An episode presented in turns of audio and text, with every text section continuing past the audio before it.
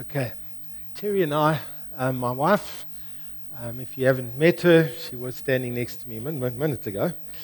Um, um, but we were very blessed and very privileged um, just uh, a couple of weeks ago to uh, be sponsored to, to do a, a trip to Israel. And, um, but the, the, the focus of the trip, and there were a number of others, I think Rich and Em, you guys were there, a few, few guys were there. Uh, uh, it was called a disciple makers tour. So it wasn't a holiday, um, but more a, a, focus on Jesus, an intentional focus on Jesus. And, and so what we did uh, from basically the time that we arrived uh, until we left again is we, we followed in the footsteps of Jesus. And uh, I, I didn't think I would be, come back and say this. I walked nearly 120 kilometers in the time that we were there because we were actually walking in the places that Jesus walked. And of course, that's very interesting. So, for example, when we read about in Matthew chapter 4, in the sermon, uh, uh, not the sermon, the um, temptations of Jesus in the wilderness, we actually spent about two and a half hours walking through the wilderness, and you kind of get a whole new perspective of what it must have been like to fast for 40 days in this barren, dry place, and it's not flat, it's very hilly, barren hills. And there, the, the Bible says that the devil came and tempted him and tested him. And we, we had an opportunity to do that. We went to, uh, for example, the Mount of Olives, where we know Jesus would, re- when he was in Jerusalem, would regularly go, and that was his place of prayer. He would go there and, in amongst all of these olive groves, and, and he would go and spend time in prayer. And we, we kind of finished it all off by, by what is believed to be the place where Peter would have preached to literally thousands and thousands of people after Pentecost. Uh, it is assumed in that time that maybe over 200,000 people would, would come into Jerusalem, and, and there Peter would, uh, was the outpouring of the Spirit. And Peter then preached to, to this great crowd, and then the Bible says about 3,000 people. Uh, got saved that day and were baptized. And I always try to figure out in my mind how in the world do you baptize 3,000 people in a place like Jerusalem because there's no water. And we, we, you know, it was, and I'm not going to go into all of that this morning, that's not the message, but, but, but it, you actually realize how possible it was when you go to the location uh, in which it happened. But, but the trip for me was more than just um, another bus tour. Have you ever been on a bus tour where they take you to all the highlights and all the nice sights and you go ooh and ah about all these nice places? But this, this whole trip was, was different because we had a, tour leader who was very intentional and very passionate on focusing on the way that Jesus went about making disciples. And at the end of that trip, we all came away with this sense we understand that our goal as believers is to make disciples who will make disciples. We got it having spent that, those 11 days together with somebody who was very intentional and very focused on that, we understand that what Jesus has called us to do is to make disciples who will make disciples themselves. We, we, over this, this past while, we've been in a series which we've called Engage. I don't know what happened to our board, but it's somehow, I think it got packed away in the wedding yesterday. But we've been, we've been reminding ourselves in this series that Jesus commanded and called us as his church to go and make disciples. He's spoken about us being very intentional about leading people to Christ. He's spoken uh, to us very clearly about the fact that when somebody follows Jesus, it's because of what God is doing in their lives, not because of what we've done in their lives. Now, if the church, when I say church, I'm not talking about the building, but people like you and me are going to get this right, then our goal has to be to ensure that people know and understand who Jesus is. We have, people have to know and understand what Jesus has come to do for them. People need to know and understand the life that Jesus has called them to live. Because we want people to be followers of Christ, not just churchgoers or good people. I need to say this morning, and if I may have your permission, we've got enough churchgoers and nice people. What we desperately need is people who are followers of Jesus. Now, in 1 Corinthians chapter 2, Paul touches on this whole issue because in this very young church, they were not a church like Connect. This was a young church that he'd planted probably about 18 months before that. And he noticed something was happening in the church. And this is what he saw that, that the, the believers in the church were starting to elevate certain people and personalities. They, they were putting people on a pedestal instead of Jesus. And in the process, they were doing a lot of damage to the gospel. So, what he does is he begins to share with them how he did ministry, what his ministry involved, and he's describing this in chapter 2 of 1 Corinthians. He says, When I came to you, brothers, I did not come with eloquence or superior wisdom as I proclaimed to you the testimony about God. For I resolved to know nothing while I was with you except Jesus and Him crucified. I came to you in weakness and fear and with much trembling. My message and my preaching were not with wise and persuasive words, but listen to this a demonstration of the Spirit's power, so that, here's the reason, your faith might not rest on men's wisdom, but your faith might rest on God's power. And if we want people to be followers of Jesus, there has to be a reliance on the work of the Spirit, not on ourselves. It's got to be a reliance on the work of the Spirit. You see, in the light of what we know about Paul, and we, we know quite a lot about Paul because we've got a lot of information, Paul had an amazing intellect.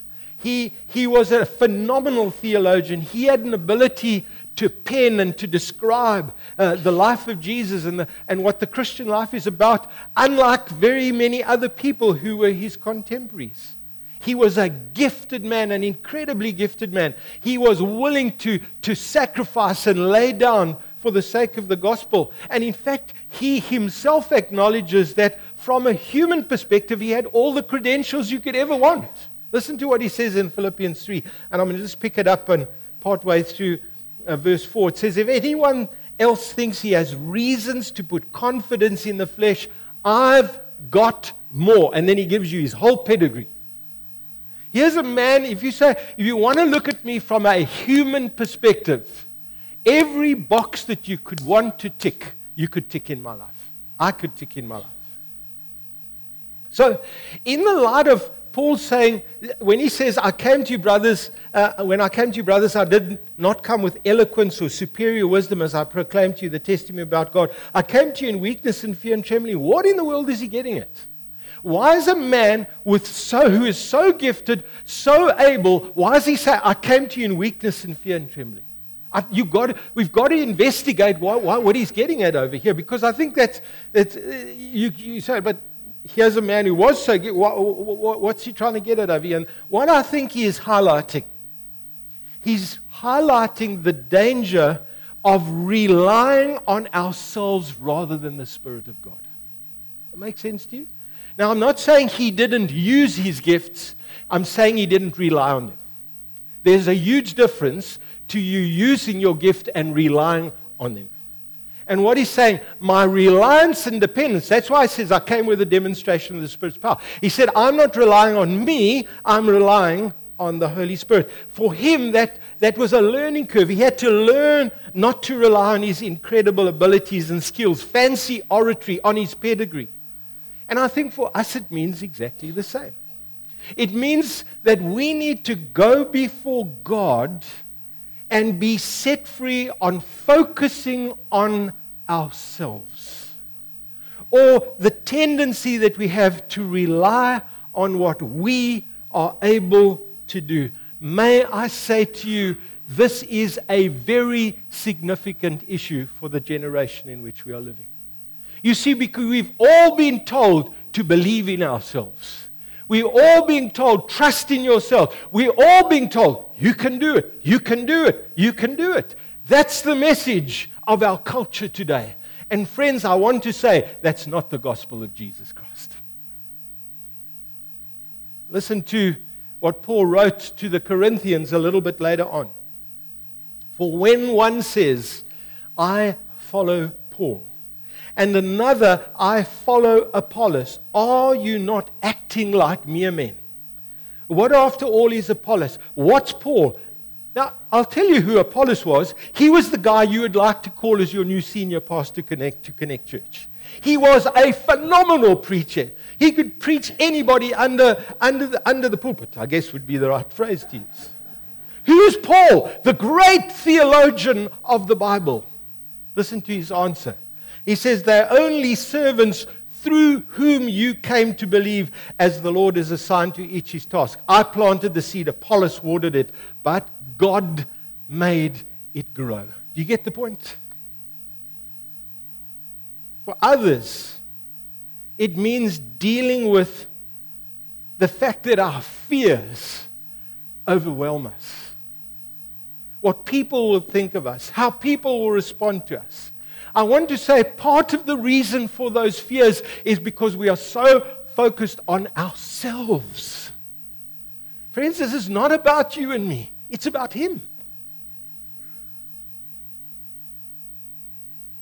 That's why when Jesus said in Acts chapter 1 and verse 8, you will receive power when the Spirit comes upon you, and you'll be my witnesses in Jerusalem, Judea, and Samaria, and to the uttermost parts of the earth. He's saying you received God's power so that you can proclaim the good news. You have received God's power so that God will be at work through you. You should be expecting to see God at work through you.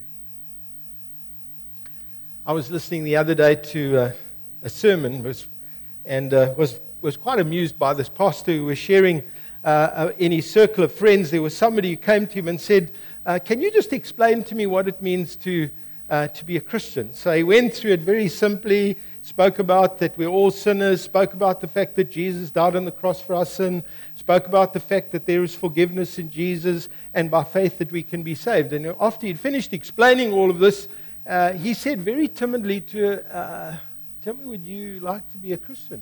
She said, Absolutely. That's what I'm waiting to. He said, I nearly fell off my chair because I'm so used to people saying no, I stopped for expecting people to say yes. I wonder if that started to happen to us. That there's more an anticipation of what's not going to happen rather than what God is going to do uh, in people's lives.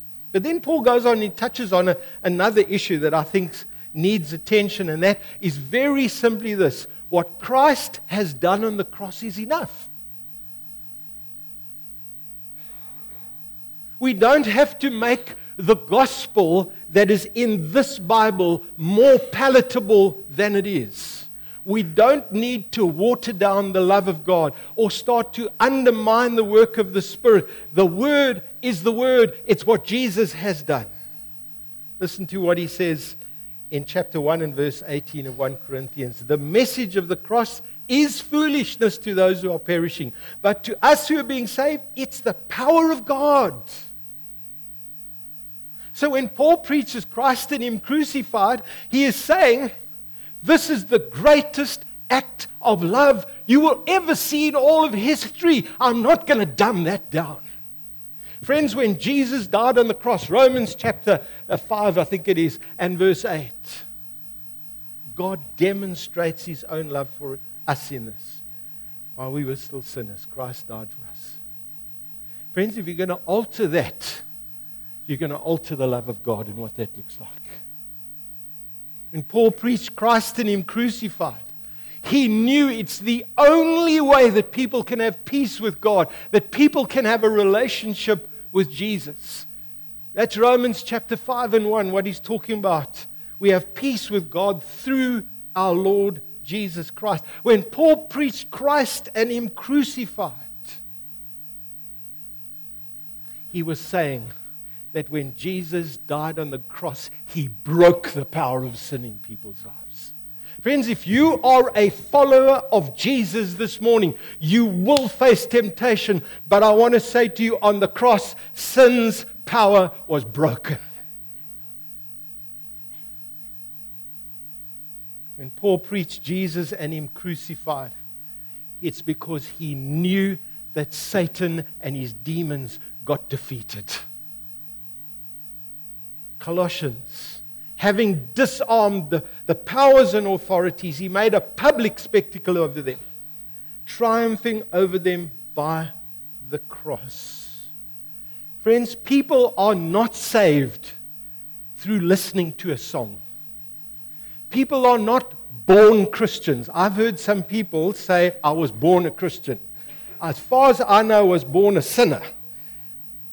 I don't think you can be born a, Christ, a, a Christian. I think you become a Christian because the Son of God went to Jerusalem and allowed people to mock him and scorn him and lie about him and beat him and nail him to a cross. And he died in our place. That's why we saved, friends. It's through Jesus. There is no other way.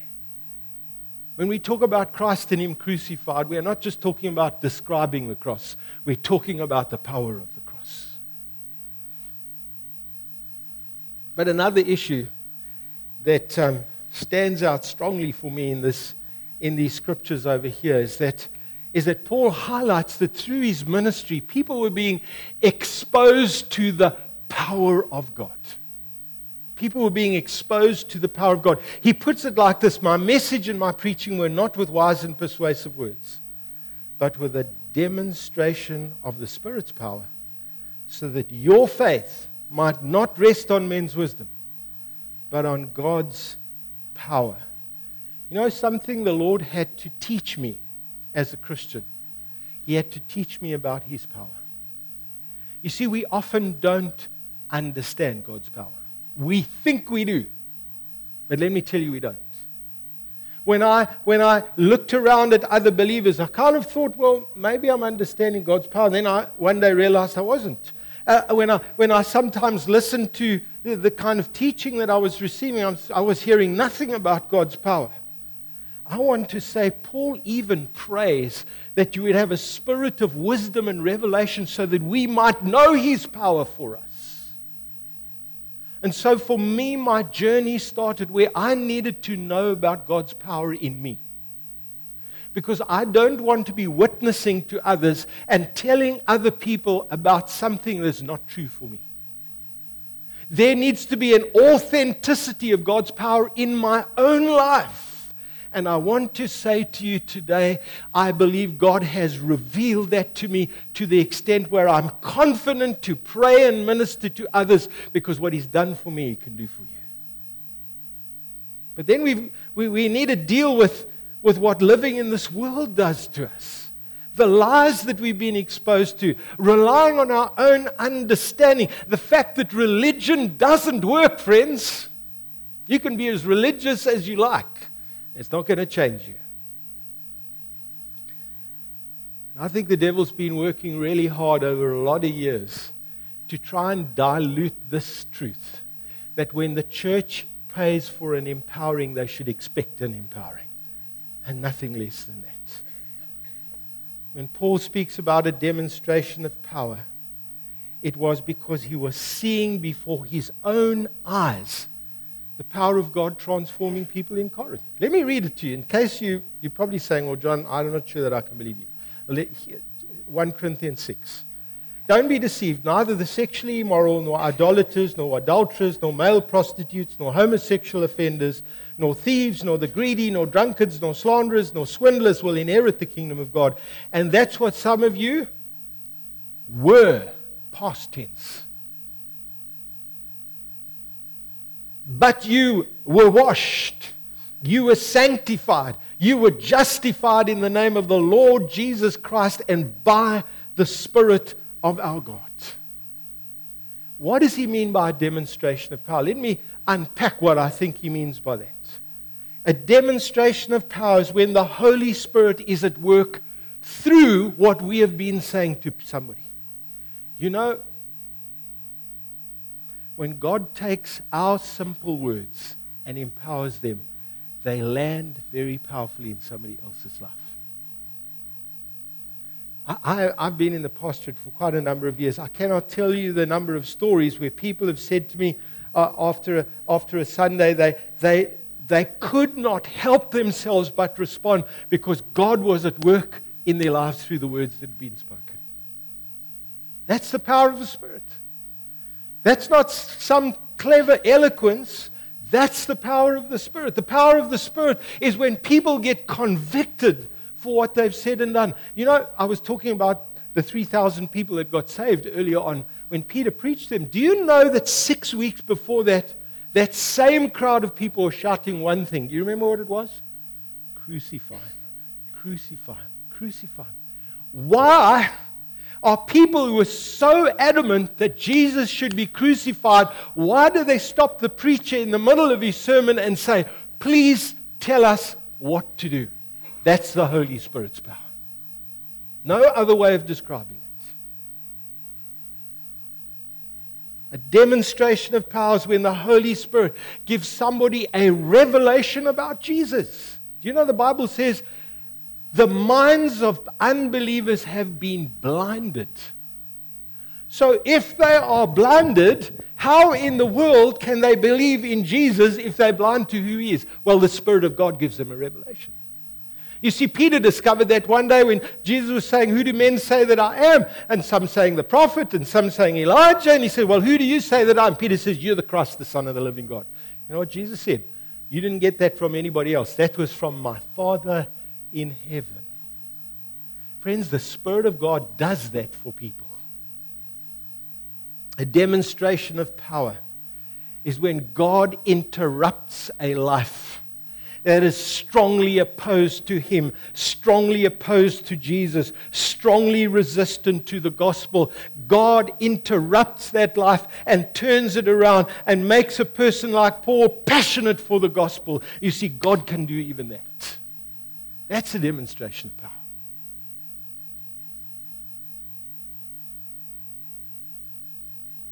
Our message and our ministry and our testimonies must focus on Jesus, what Jesus has come to do, what Jesus is still doing. And I think there needs to be a shift that takes place for us. And I'll tell you what I think it is a shift from self to Jesus, a shift from self reliance to Holy Spirit reliance, a shift from what we can do to what God can do. Over the past number of months, something that God has been speaking to me about is exactly this. I, I began to understand some months back, and, and it was amazing. I feel it was a real work of God. The Lord began to show me how self dependent I've been for a long time. And He said, John, do you know what? You are very dependent on yourself. And I said, Lord, well, show me how that is true. He said, Why don't you listen to your prayers for a minute? And I discovered, you know, that a lot of the time I pray about me. What about you?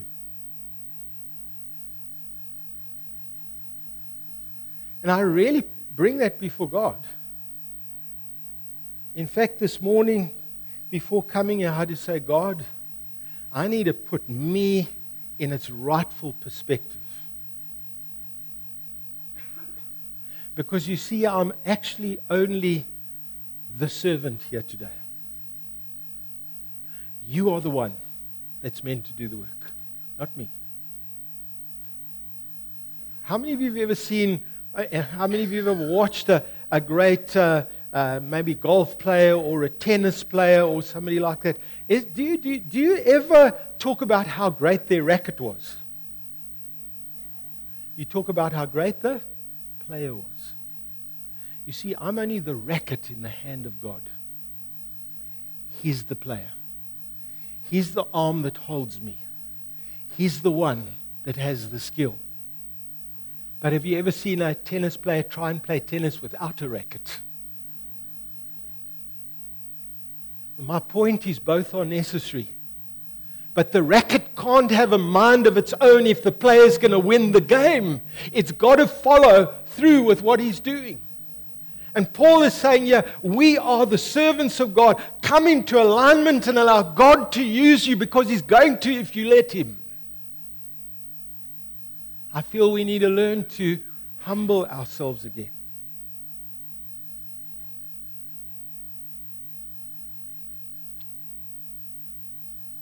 You probably know this, but you know we're living in a consumer driven society. Eh? Do you know that people usually are at church because they like what they get? I, I, had such a fun thing, heard such a fun thing the other day. Heard of a church that you go to, they give you popcorn when you arrive now. Oh, if it works for them, that's cool. But guys, we aren't here just to be stroked. We are here to be equipped. We're here for a purpose. And, and, and we are living, and we need to just acknowledge for a moment, we're living in a culture and a society that's all about us. Everything's about us.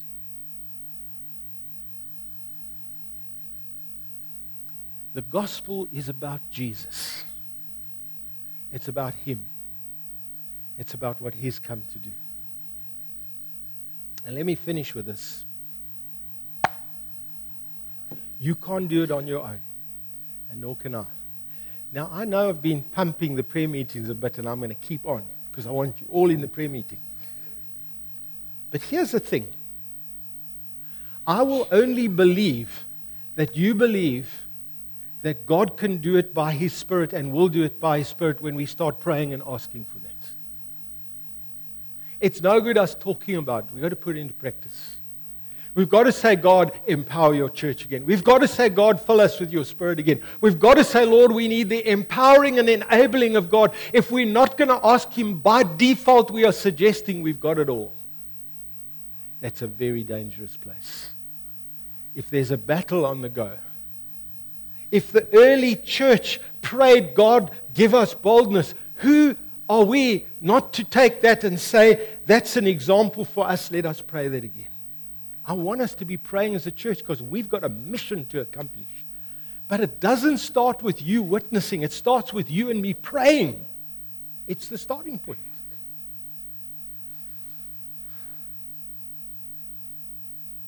I'm finished.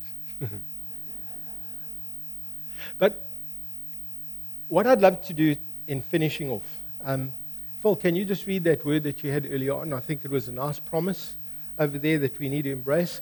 And then what I'd like us to do, just some of you, um, if you'd like to go and have coffee, that's great. But we want to have a ministry time.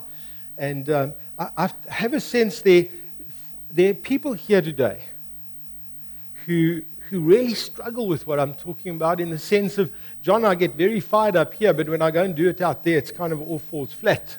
I know what that's like. I've been there. But I, if, if you would like us to pray for you this morning, you saying, God, will you empower me in the way the Bible speaks about it? We will pray for you. And I believe God will do it for you. I know that because He did it for me. If you are here this morning and you're saying, I need you to pray for me because I want to be empowered again for the purposes of God, I'm here to follow Jesus. We will pray for you. If you've never, ever been filled with the Spirit before, then come and let us pray for you. And watch what God's going to do. It's about, remember, we're just the instruments. He's the one who does the work. Thank you. Can you come read that for us? I think it was a great word uh, that Phil had it earlier on, and I thought I'd keep it to the end because it's. Um, it's quite a nice encouragement for us and for the generations that follow us. Okay, the word is just from Acts um, after Peter had stood up and preached. Um, Acts verse 39. Let me just get it for you quickly. Um,